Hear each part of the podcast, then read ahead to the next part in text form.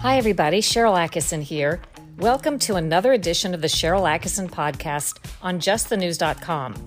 I hope you'll check out all the Just the News podcasts. You can go to justthenews.com and see the list of them on the home page. Today, an investigation into the origins of COVID 19, an investigation you can trust and believe as I separate fact from rumors and come away with some surprising and disturbing findings.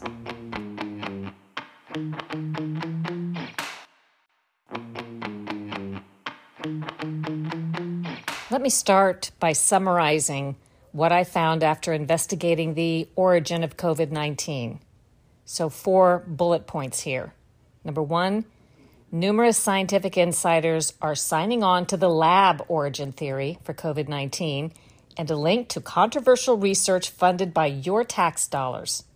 Number two, some high profile health figures who've worked very hard to debunk lab origin questions are, in fact, linked to funding and vaccine research partnerships with China's Wuhan Institute of Virology, the very lab in question. Number three, the U.S. Chinese research at issue here involved genetically engineering bat coronavirus to make it infect human airway cells in mice in order to invent vaccines and other therapeutics.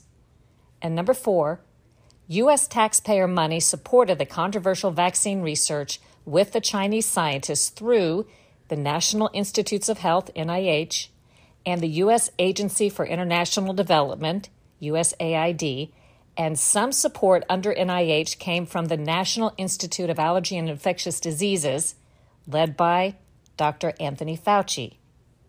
Now, I realize at the outset this is one of the more important or significant investigations that I've done in the past year or so, and I hope that one thing maybe you've gathered from conversations or discussions we've had is that when in the media there's an overwhelming narrative or a push not to ask certain questions or look at a certain piece of evidence or listen to certain expert opinions or read certain studies, when there is that sort of a push today, it usually means, to me at least, that I need to look at that information that these influential interests are trying to get us not to consider.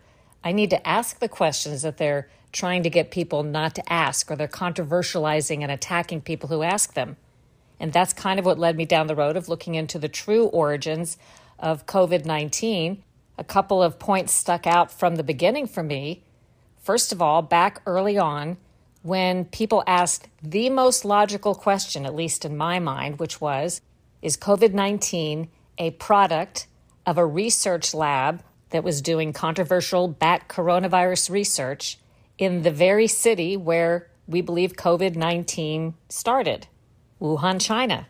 That would seem to be a very rational, reasonable question. But you may remember when reporters and experts and other people started asking that very logical question, they came to be controversialized. That's a conspiracy theory, we were told. Only tinfoil hat nuts would think such a thing or would even want to ask the question. So that told me there were some pretty powerful interests that didn't want us looking there, and maybe we ought to be. Trust your cognitive dissonance. When you see people asking a very logical, reasonable question, and yet it's treated as if it's crazy to even think of it, and a lot of the media is jumping on board with that same narrative, then we need to know more about what they don't want us to investigate. Another point you may recall is that fairly early on, I would say in late spring of 2020, our intelligence agencies released information that indicated they believed that the Wuhan lab was likely or possibly a source of COVID 19. And then we didn't hear anything else. There was never really a button put on that.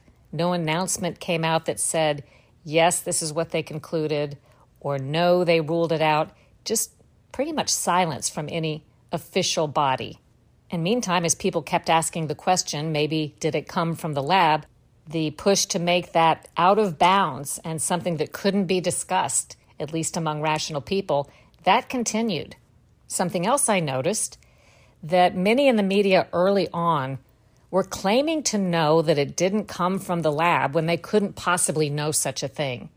This is something that's a relatively new development in the mainstream press in the past five or six years, where instead of sticking to facts, they will simply declare that something is true or is not based on really nothing, based on thin air, because they themselves have not been on the ground and investigated the origins of COVID 19. They're simply declaring that it's not possible or it's silly or it can't be true, or somebody that they spoke to said that it can't be true, and then they deem that to be the truth. That's not how real reporting, at least in my mind, should work. You can't just take the view of one narrative or one set of supposed experts and declare that to be the truth when there's no proof either way, when you couldn't possibly know and they couldn't possibly know. In this case, we know that China did not provide the genetic samples the lab samples that would be necessary to match with COVID 19 to see if perhaps there was something that lends itself to thinking it came from the lab. We know that China did not allow us the inspections that we asked for to try to figure out the origins. So, for reporters fairly early on in the Washington Post and elsewhere to simply claim that the lab theory had been debunked when it couldn't possibly have been debunked, and when they've never offered proof of the alternate theory the natural genesis of COVID 19, well, that tells you something's up. So I reserved comment because I hadn't looked into this myself and I'm not just listening to what other people say and drawing conclusions. And I spoke to a lot of scientists, including some with firsthand knowledge and information on this matter. And then I dug through research, grants, published studies, and found that there's actually quite a well documented trail of some things that you've been hearing that maybe some people said were debunked, but have not been debunked. In fact, it's right there in black and white in some cases. So I'm going to go over all of this with you today.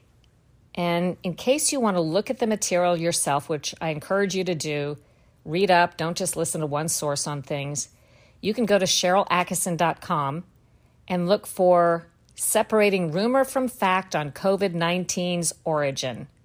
I called that my exclusive investigation, separating rumor from fact on COVID 19's origin. I will paste this at the top of SharylAttkisson.com for a few days. You can always search for it or look for it under the Special Investigations tab. And it's going to have excerpts of documents. It will have links to material so that you can check this out for yourself and form your own conclusions. But I thought a helpful way to talk about this today would be to play the video report. I put this together in a fairly concise video. And then I will stop playing the report and give you some additional information that I didn't have time to fit into the report, but that adds or amplifies upon some of the points. So let's start at the beginning of this video report. When the former head of the Centers for Disease Control, Dr. Robert Redfield, recently said COVID 19 likely leaked from a Chinese research lab, News headlines called it shocking. I still think the most likely uh, etiology of this pathogen in Wuhan was a, from a laboratory, um, you know, escaped. That was followed by a flurry of media reports ridiculing the notion, insisting that COVID 19 probably jumped from bats to people through an unexplained natural route. But there's new information that hasn't been widely reported.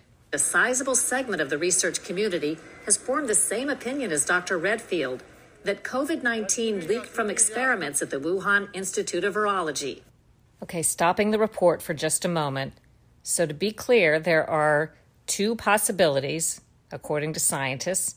One is that bat coronavirus, a particular strain or a particular type, somehow naturally on its own became infectious in people and started the pandemic what they don't have or don't know after all this time is what middleman or what animal did the bat coronavirus go through to then adapt itself and become infectious in people. But that would be a natural route. That's what you've probably been hearing a lot of people claim over the past year, year and a half. The other possibility that's been talked about is was this a genetically manipulated virus, manipulated to become very infective from the Wuhan lab in this large city in China where they do a lot of biological research. Next, you're going to hear in the story from Jamie Metzl, who is on the World Health Organization's International Advisory Committee on Human Genome Editing. There are scientists all around the world who have told me that they believe the most likely origin of COVID 19, of the pandemic, is an accidental lab leak from the Wuhan Institute of Virology. Jamie Metzl is a member of the World Health Organization International Advisory Committee on Human Genome Editing. What have you been told and what have you found about scientists that feel like they can't step forward? Many of these people are afraid to step forward. They've called it career suicide because there are so many contentious issues, because the stakes are so high, uh, because the Chinese government, uh, in collaboration or conjunction, or maybe not even association, but um, with some very high level and prominent scientists, have put forward this story uh, that I think is wrong. Okay, what he's saying is that he's spoken with many scientists around the world who think that COVID 19 likely came from the research lab, despite what you've been hearing on the news and in the press and maybe reading on social media in the past year and a half. That's sort of one of the points of my investigation is that more scientists than not who I spoke to on the inside, including those who didn't want to be named, um, more of them than not have known, they say, for quite some time that in their view, this is a man manipulated virus that came from the Wuhan lab. So the question is why that's been considered or called in so much of the media a conspiracy theory. Back to my story. Two scientists with knowledge of the matter told me the U.S. government conducted genome sequencing almost immediately in the pandemic. Among other things, they say COVID 19 shows clear hallmarks of man's intervention. Important points there. First of all, it was never announced publicly, at least that I saw, that we had dissected the genes of COVID 19 and that there appeared to be clear hallmarks of man's intervention. But that came from very reliable sources, so I can report that with a lot of clarity. And it may be a good time to throw in another point, as people have tried to deflect attention from the lab theory or debunk or discredit it, sometimes you have to listen to the way they're answering their own question or the question that they're asking. They will often say, it's a conspiracy theory or it has been debunked that COVID 19 was man made. Now, nobody that I know of has suggested COVID 19 was man made. They're making an assertion and debunking it, but the assertion is not exactly what anybody I spoke to is saying. They're saying that is, it is a genuine bat coronavirus that is man manipulated, not man made. And this is much more than a conspiracy theory because there is a long trail of documentation and published studies with scientists around the world manipulating coronavirus for various purposes we'll talk about in just a moment. Back to my report. Je n'accuse personne. Je ne sais pas qui a fait French virologist Luc Montagnier, a Nobel Prize recipient, arrived at the same conclusion a year ago. He says COVID 19's genetics reveal manipulation. Someone added sequences, he said. It's the work of professionals of molecular biologists, a very meticulous work. A little bit more about who is Luc Montagnier and why maybe you never even heard that a year ago he had examined the genetics of COVID 19 and quite firmly concluded that it was a man manipulated virus. He's a French virologist, as I said, and the recipient of the 2008 Nobel Prize in Medicine for his discovery of HIV, the human immunodeficiency virus. You can look this up for yourself if you'd like to see the translated version of Professor Montagnier's comments. You spell his name M O N T A G N I E R. Now, of course, if you search online, you are bound to come up with all of the articles and propaganda that came out trying to discredit him because he came to this conclusion. But again, you should still be able to also find his video, which is on YouTube. I find I have better success when I don't search on YouTube, when I go to DuckDuckGo and do a general search with the name. By the way, his first name is L U C. So you could search Montagnier Luc Montagnier and coronavirus, you should be able to come up with this video if you're interested. He is quoted as having said that there is no doubt in his mind that this was a manipulated virus because, in order to insert a sequence that he observed into the genome. He said molecular tools are needed and that can only be done in a laboratory. He is not the only one who has come out with these findings. Besides the scientists I spoke to who have firsthand knowledge but cannot be named, there was a Dr. Stephen Quay, PhD and CEO of a place called Atossa Therapeutics, and he conducted an analysis that says he concluded beyond a reasonable doubt that COVID 19 is lab derived from a lab. And we're about to find out, as I continue my story, that the notion of coronavirus being genetically manipulated in a lab is not only not far fetched, it's quite well documented. Genetic analysis alone isn't 100% conclusive because results must be compared to viruses from the Wuhan lab, and sources confirm we never got the sample from China. But scientists who spoke with me say genome sequencing, coupled with what's known about research conducted by a U.S. Chinese partnership, leaves them with little doubt that COVID 19 is a product of experiments. The scientists I talked to don't want to be quoted by name for fear of repercussions in today's politically charged environment. They're highly critical that a U.S. research collaboration was allowed with China, a communist nation with an active bioweapons program and arguably our biggest world competitor and foe. Stopping there for a moment because that's another recurring point that was made to me as I spoke with scientists. They do not think it should ever have been allowed that we were conducting the risky sort of research that we, the United States, were conducting with communist China. And by way of background, it is widely believed or widely known and established that China has an active bioweapons program and that the scientists in China are not independent of the communist government and the military missions. I know Dr. Anthony Fauci has said that he trusts the Chinese scientists as if he thinks they somehow have autonomy or independence from the government. Well, that's not how it works there. And the scientists I spoke to think it's either naive or misleading to believe or to say that would be the case, that somehow these Chinese scientists are able to act with independence from the Chinese Communist government. So you heard correctly. It's been definitively established in the published research and in the grants that United States scientists were partnered with scientists at the Chinese Wuhan lab on some sensitive research, and as you'll hear in a moment, that our tax dollars were funding at least part of it.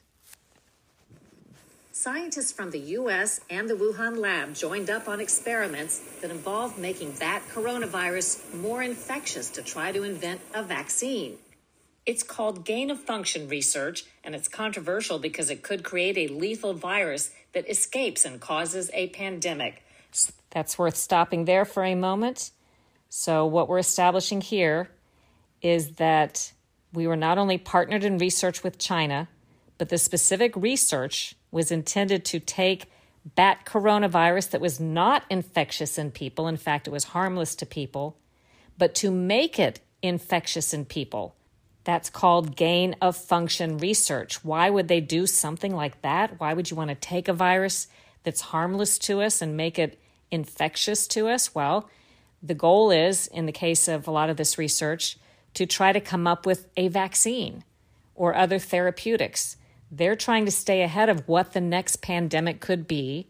They're trying to take an educated guess that a certain type of bat coronavirus might, on its own, adapt itself and become infectious in humans.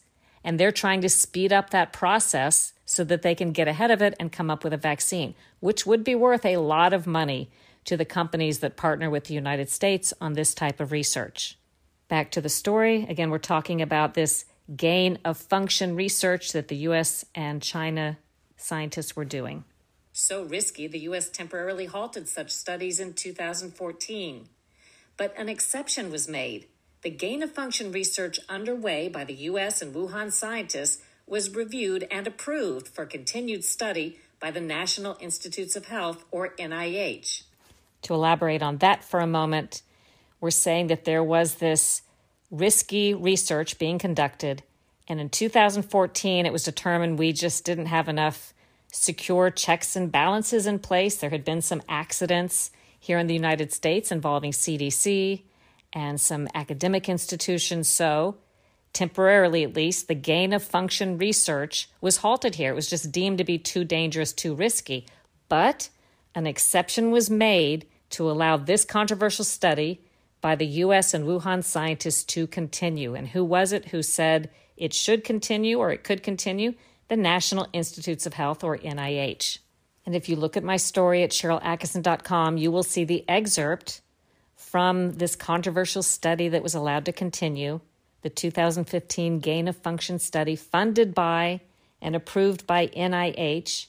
You'll see a disclosure that was published at the bottom of the study that said the study was initiated after the University of North Carolina, which was partnered in this, after its institutional biosafety committee approved the experimental protocol, and that the study was initiated before the U.S. government's pause on gain of function research. But there's more when talking about this controversial research in 2015. NIH didn't only approve the research, it paid for it with six grants of tax dollars, including from the National Institute of Allergy and Infectious Diseases, led by Dr. Anthony Fauci. That's an important point because there has been perhaps some confused reporting that was probably not intentionally misleading, at least on the part of the reporters, that seemed to say the National Institutes of Health was sure that it had never funded gain of function research. Well, they did. Now, they may have funded other studies that were related that did not specifically do gain of function research, but this particular study, it's there in black and white in the documents, funded by NIH, funded by our tax dollars, gain of function research that succeeded in making bat coronavirus infective in people. And there's more. Listen. More taxpayer money from Fauci's Institute and the U.S. Agency for International Development was funneled through EcoHealth Alliance to the coronavirus research with China.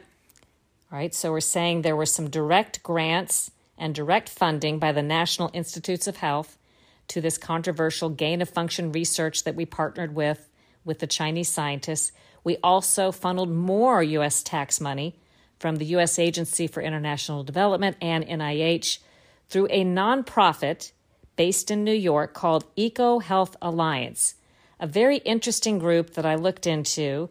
It started years ago as sort of a wildlife charity and became transformed after a couple of years into something quite different, it seems to me. Because if you look at the funders, it became a very large $12 million, $13 million a year nonprofit, with almost all of its funding coming from the U.S. government coming from the National Institutes of Health, coming from the Defense Department, the Pentagon, coming from USAID. Okay, back to the story talking about EcoHealth Alliance. EcoHealth Alliance is a New York based nonprofit led by Peter Daszak, a zoologist who specializes in viruses transmitted from animals to people. And we'll stop there to say that Peter Daszak's name is a co author on some research related to bat coronavirus with the Wuhan scientists. So he's not just the head of this nonprofit, he's directly involved in research, which kind of puts him in a potential conflict of interest situation, as we'll hear more about in just a few minutes. Wanted to talk a little bit more about EcoHealth Alliance before we go back to the story. It describes its mission in its IRS records as protecting global health by preventing the outbreak of emerging diseases.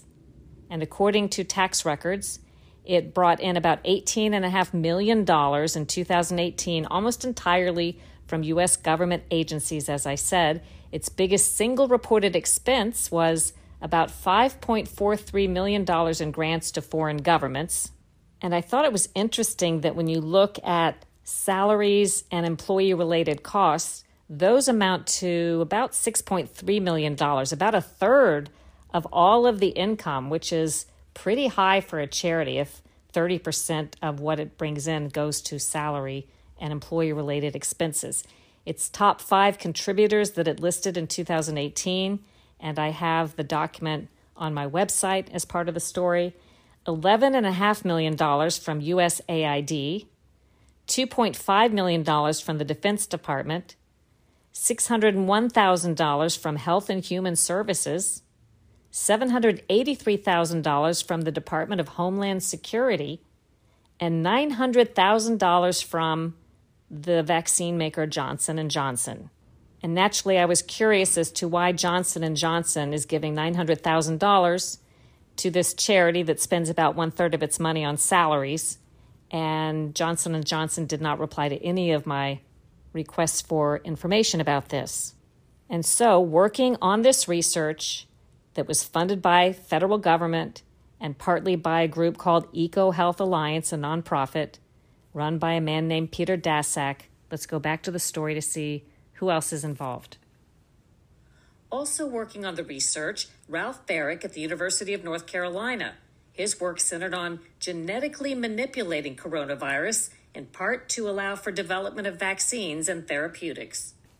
All right, this is a bit arcane, but looking at the published study that Ralph Baric of the University of North Carolina was involved in with the Wuhan scientists, here is a little bit about what it says. That the gain of function study from 2015, funded by NIH, that Ralph Baric took part in, worked with the lead virologist from China's Wuhan Institute of Virology and involved infecting mice with a genetically modified bat coronavirus and testing a live attenuated virus vaccination on them. Here's a quote For vaccination, it says in the study, young and aged mice were vaccinated by foot pad injection, then boosted with the same regimen 22 days later and challenged 21 days thereafter. All experiments were conducted contrasting two experimental groups, either two viruses or vaccinated and unvaccinated cohorts. The story continues. Together, they teamed up with a renowned Chinese virologist nicknamed Batwoman at the Wuhan Institute of Virology, Shi Zhengli. They engineered genetic hybrids of bat coronaviruses, successfully getting them to infect human airway cells grafted in mice. I hope this is the sort of deep dive you appreciate. We'll be back with more right after a short break.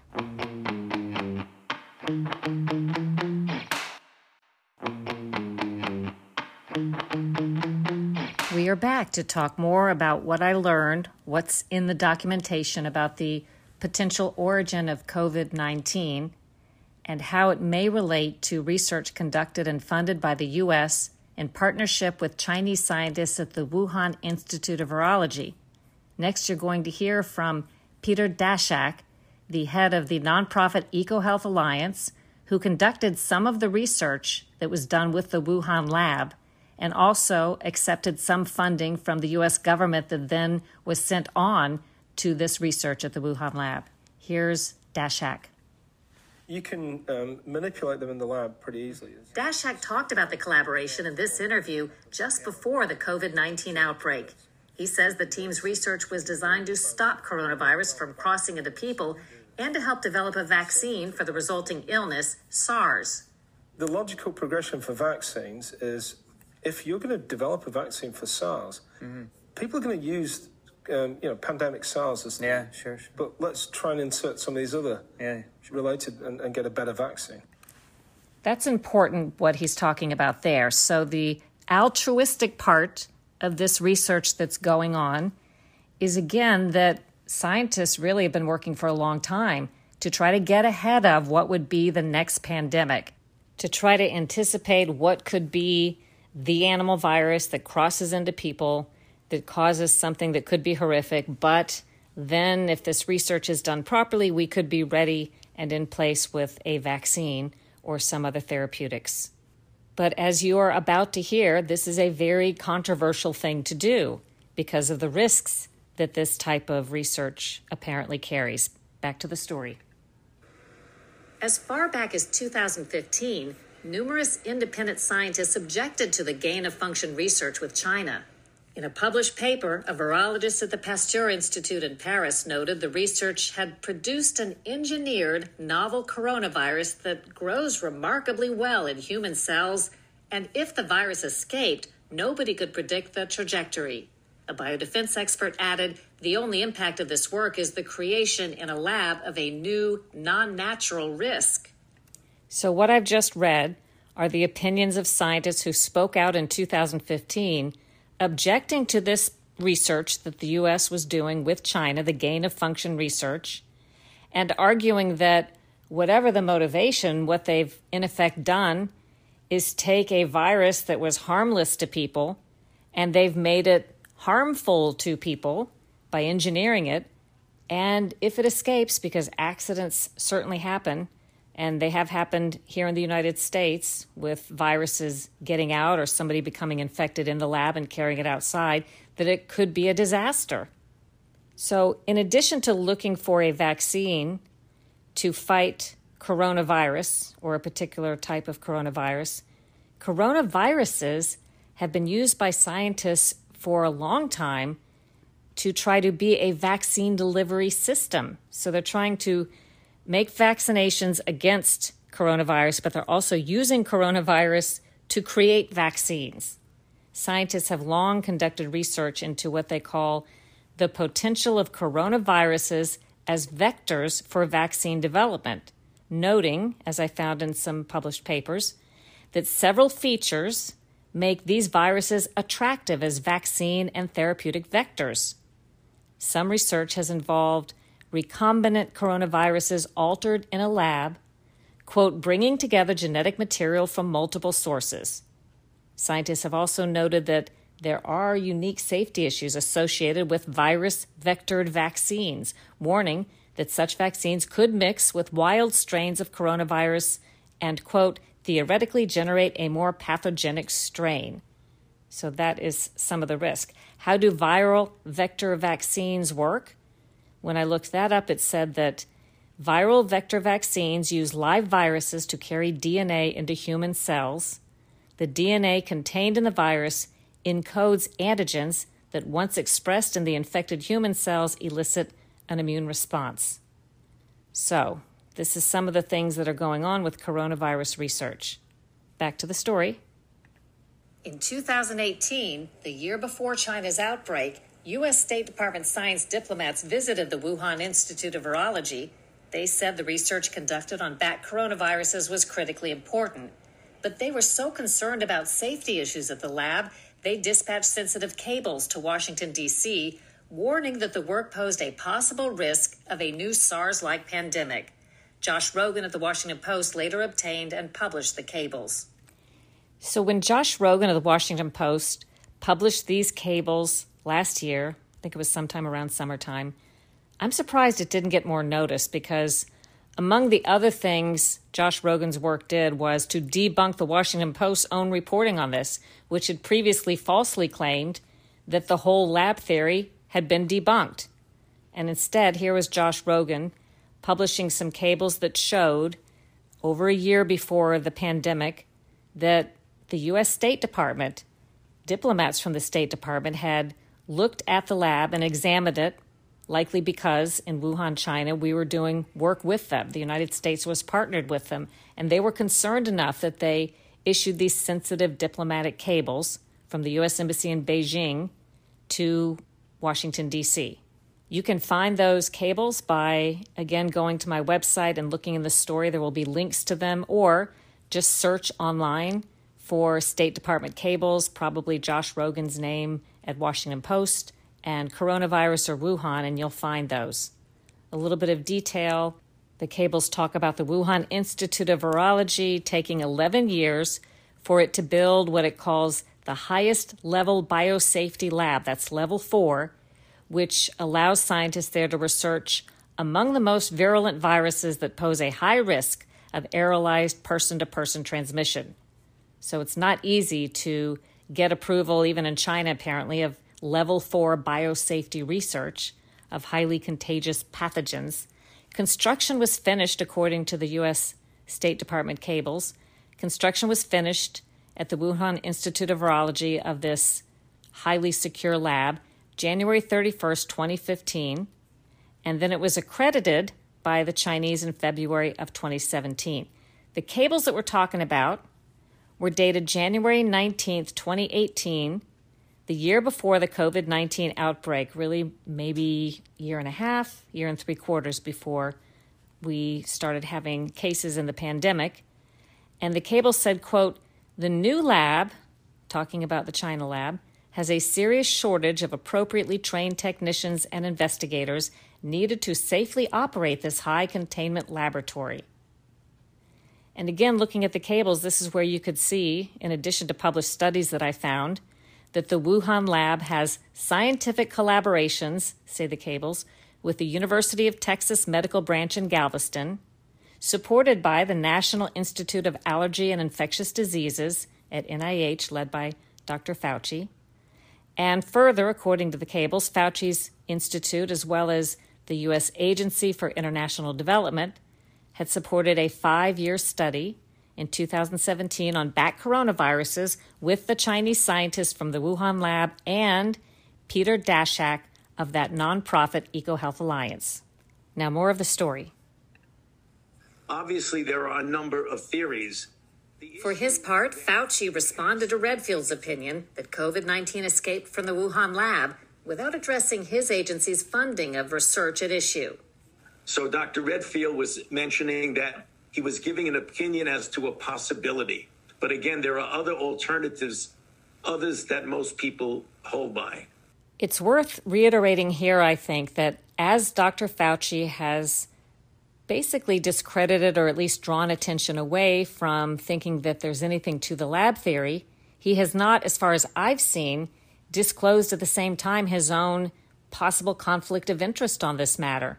That his agency and NIH actually was working with the lab in question and had provided funding for it and was partnered in research with the lab. I haven't heard him disclose any of that as he's tried to take attention away from the lab. He has uh, further said about CDC's, the former CDC head, Dr. Redfield, about his opinion that the lab was probably involved. Fauci has said the alternative explanation, which most public health individuals go by, is that this virus was actually circulating in China, likely in Wuhan, for a month or more before they were clinically recognized at the end of December 2019, meaning the patients before they were clinically recognized. If that were the case, Fauci goes on to say, the virus clearly could have adapted itself to a greater efficiency of transmissibility over that period of time, up to and at the time it was recognized. What he's saying there is that there's a plausible explanation for how this was a naturally occurring event, the jump of bat coronavirus from animals to people. That's what he's saying. That's certainly proof of nothing. It's it's a theory and it does not dispel the notion that perhaps the lab was involved, although it seems like that's the implication Dr. Fauci is trying to make. And something he said that you will hear a lot is the claim that most public health officials or most scientists have ruled out the lab explanation or don't think that was the case. I found quite the opposite when I spoke with people, at least off camera, who are directly involved in matters having to do with coronavirus, either at academic institutions or for the government. The prevailing opinion I found was that they believe this was something that was derived or manipulated at the Wuhan lab, despite all these public comments where people are saying, oh, public health officials don't think that.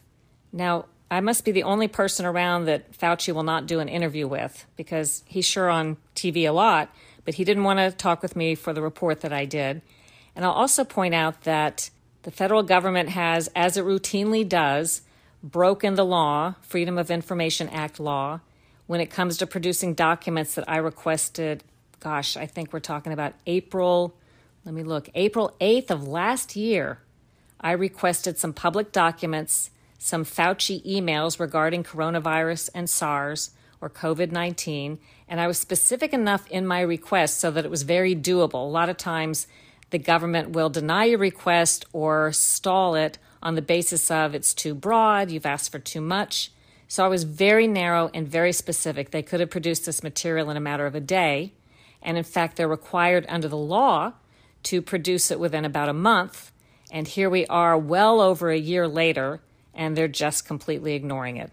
I, am sure they have no intention of following the law on these Freedom of Information Act requests that I've made.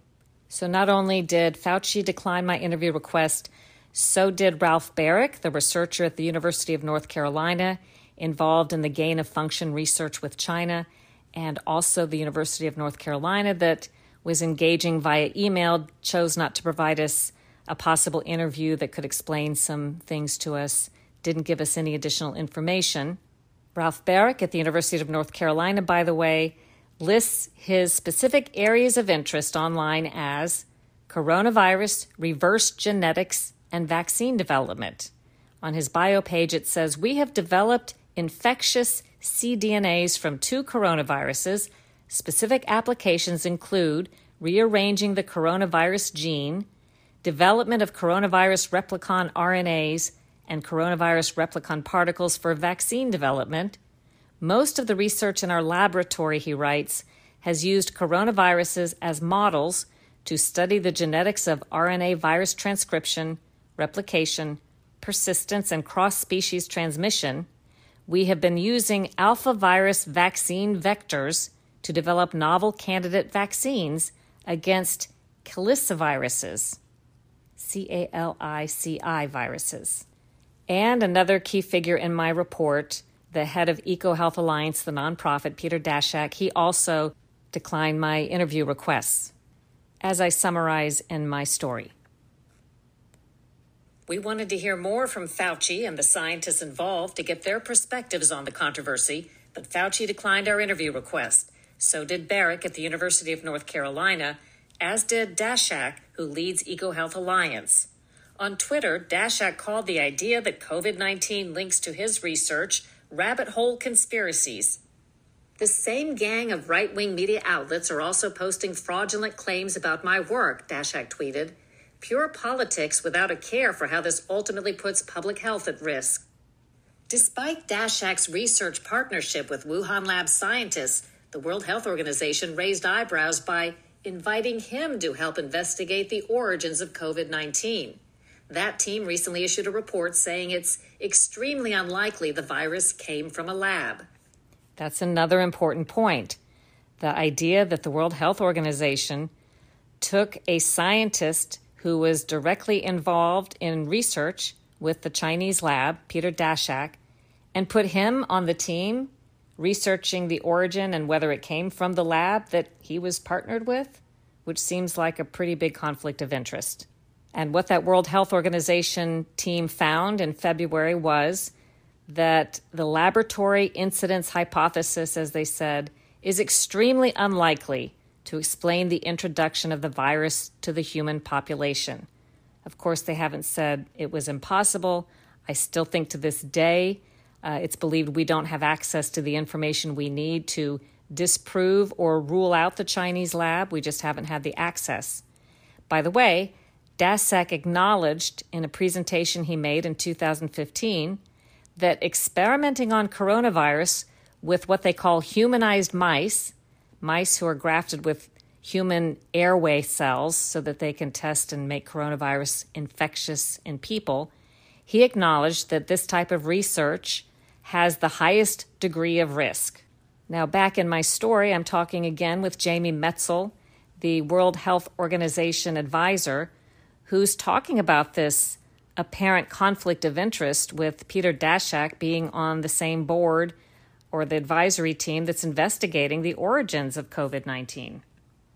Do you have any idea who is behind the effort in the United States to controversialize the mere asking of the question about whether it came from a lab early on? Oh, absolutely. Um, I have uh, repeatedly called for Peter Daszak to be removed from the WHO organized International Advisory Committee looking into the origins of the pandemic. And the reason why I have done so is Peter has a tremendous conflict of interest as someone through his organization, the EcoHealth Alliance, was a significant funder of gain of function research at the Wuhan Institute of Virology.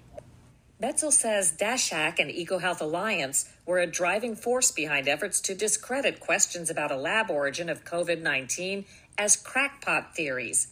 They helped orchestrate a letter signed by prominent scientists labeling talk of lab origins as conspiracy theories. Their own ties to the Chinese lab in question were omitted. This letter was very considered at the time, very credible. There were a number of Nobel laureates who signed it and only later did it come out through a Freedom of Information request that the entire process had been managed and manipulated. Okay, back to another main point.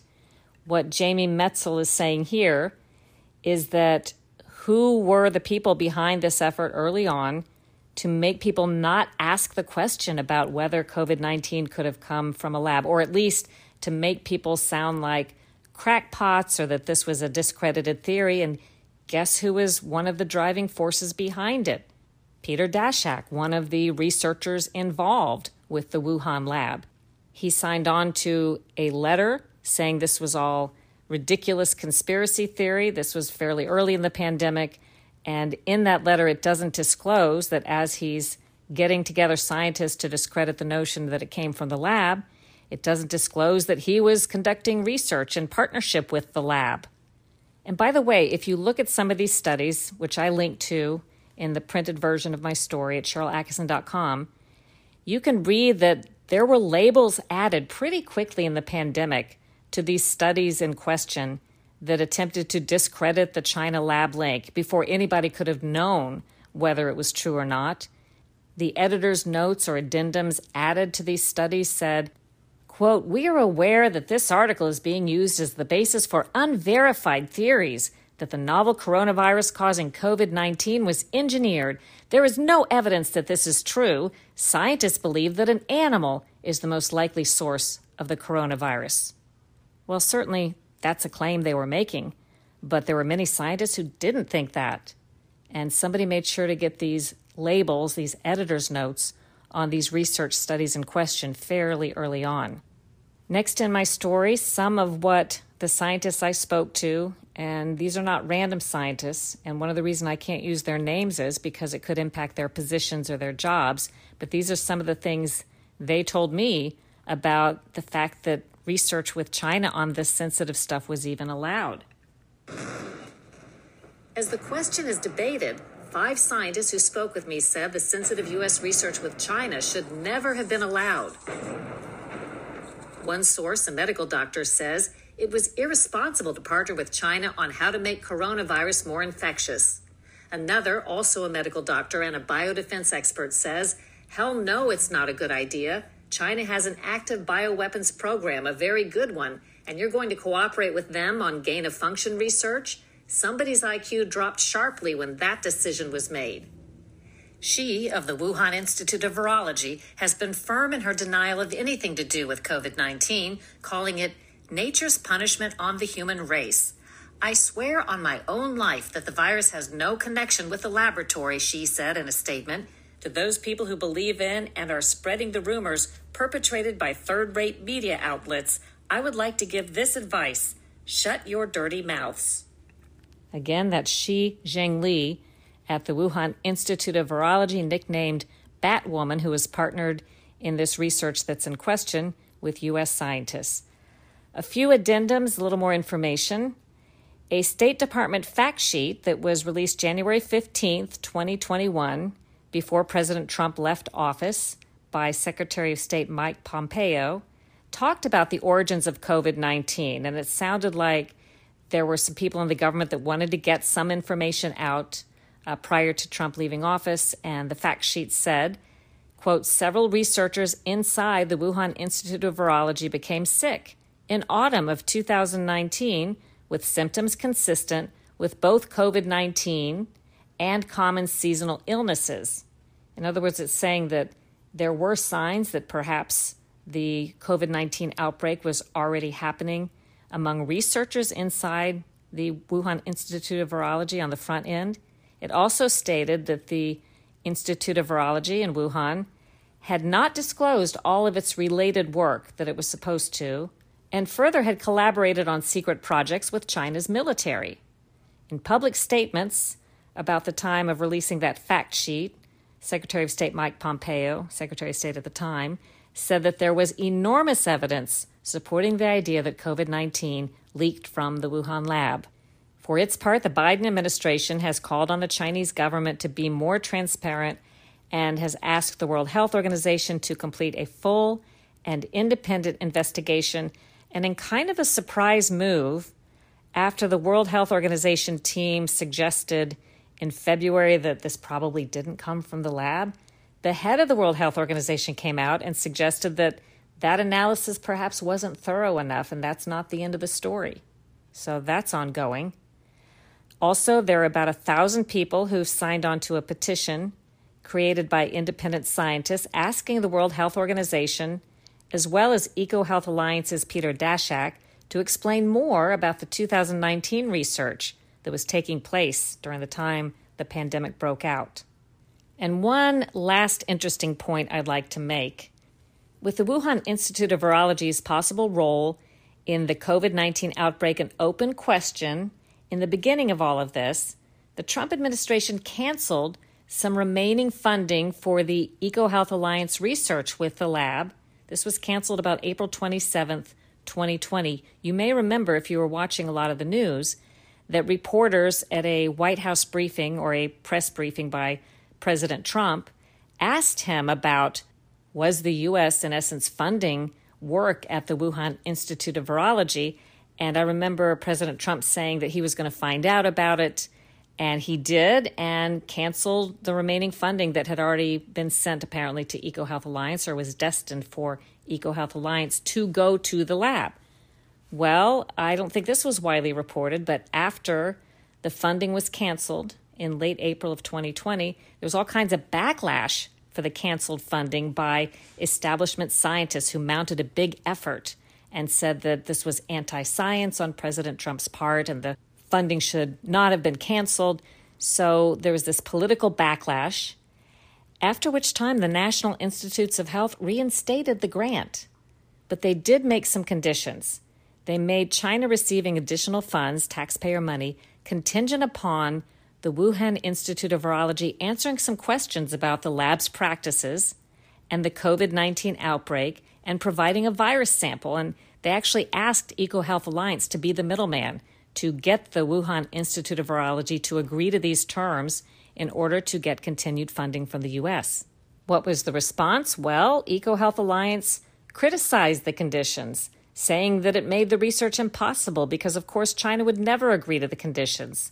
And it makes sense to me, well, if they're not going to cooperate when we have a pandemic and we're trying to figure out the origins, why would we continue to give them taxpayer money? But on August 27th, 2020, months after the funding was originally canceled, it was announced that the National Institutes of Health had awarded an even larger grant of taxpayer money, $7.5 million, to EcoHealth Alliance. Now, by the way, they don't at EcoHealth Alliance only do research with the Wuhan lab. There's all kinds of other things that they do in terms of sending grants to foreign countries for various work with the stated aim of trying to prevent infectious disease and viral outbreaks. EcoHealth Alliance is now reported to be one of 11 institutions and research teams that have gotten approval to receive part of an $82 million bundle of tax money from taxpayers to study viruses crossing from nature into people and rapid response strategies, something they've been doing for quite some time. So I know this got complicated I hope I was able to tell it in a way that's fairly clear if you stuck with it all this time. But if you want to go over it and it's better for you to see things in writing because it's clearer that way, go to SharylAttkisson.com and it'll be pasted at the top of my website for a few days. Also, you could just search exclusive investigations separating rumor from fact on COVID 19's origin, and then I will also list it under special investigations on that tab on my website to try to make it easy to find. Take a look at the video. I think that explains a lot as well. I have a diagram there. Gosh, at the time I'm recording this, we've had over 100,000 views on that video on Rumble. You can feel comfortable in passing this along because, as you will see, what I'm reporting is what's documented and what is in the record. This is not conjecture, rumor, conspiracy theory, or anything like that. I think it clarifies a lot of information that's been passed around over the last year and a half with people not really knowing exactly what to make of it. So thanks for listening and sharing with your friends.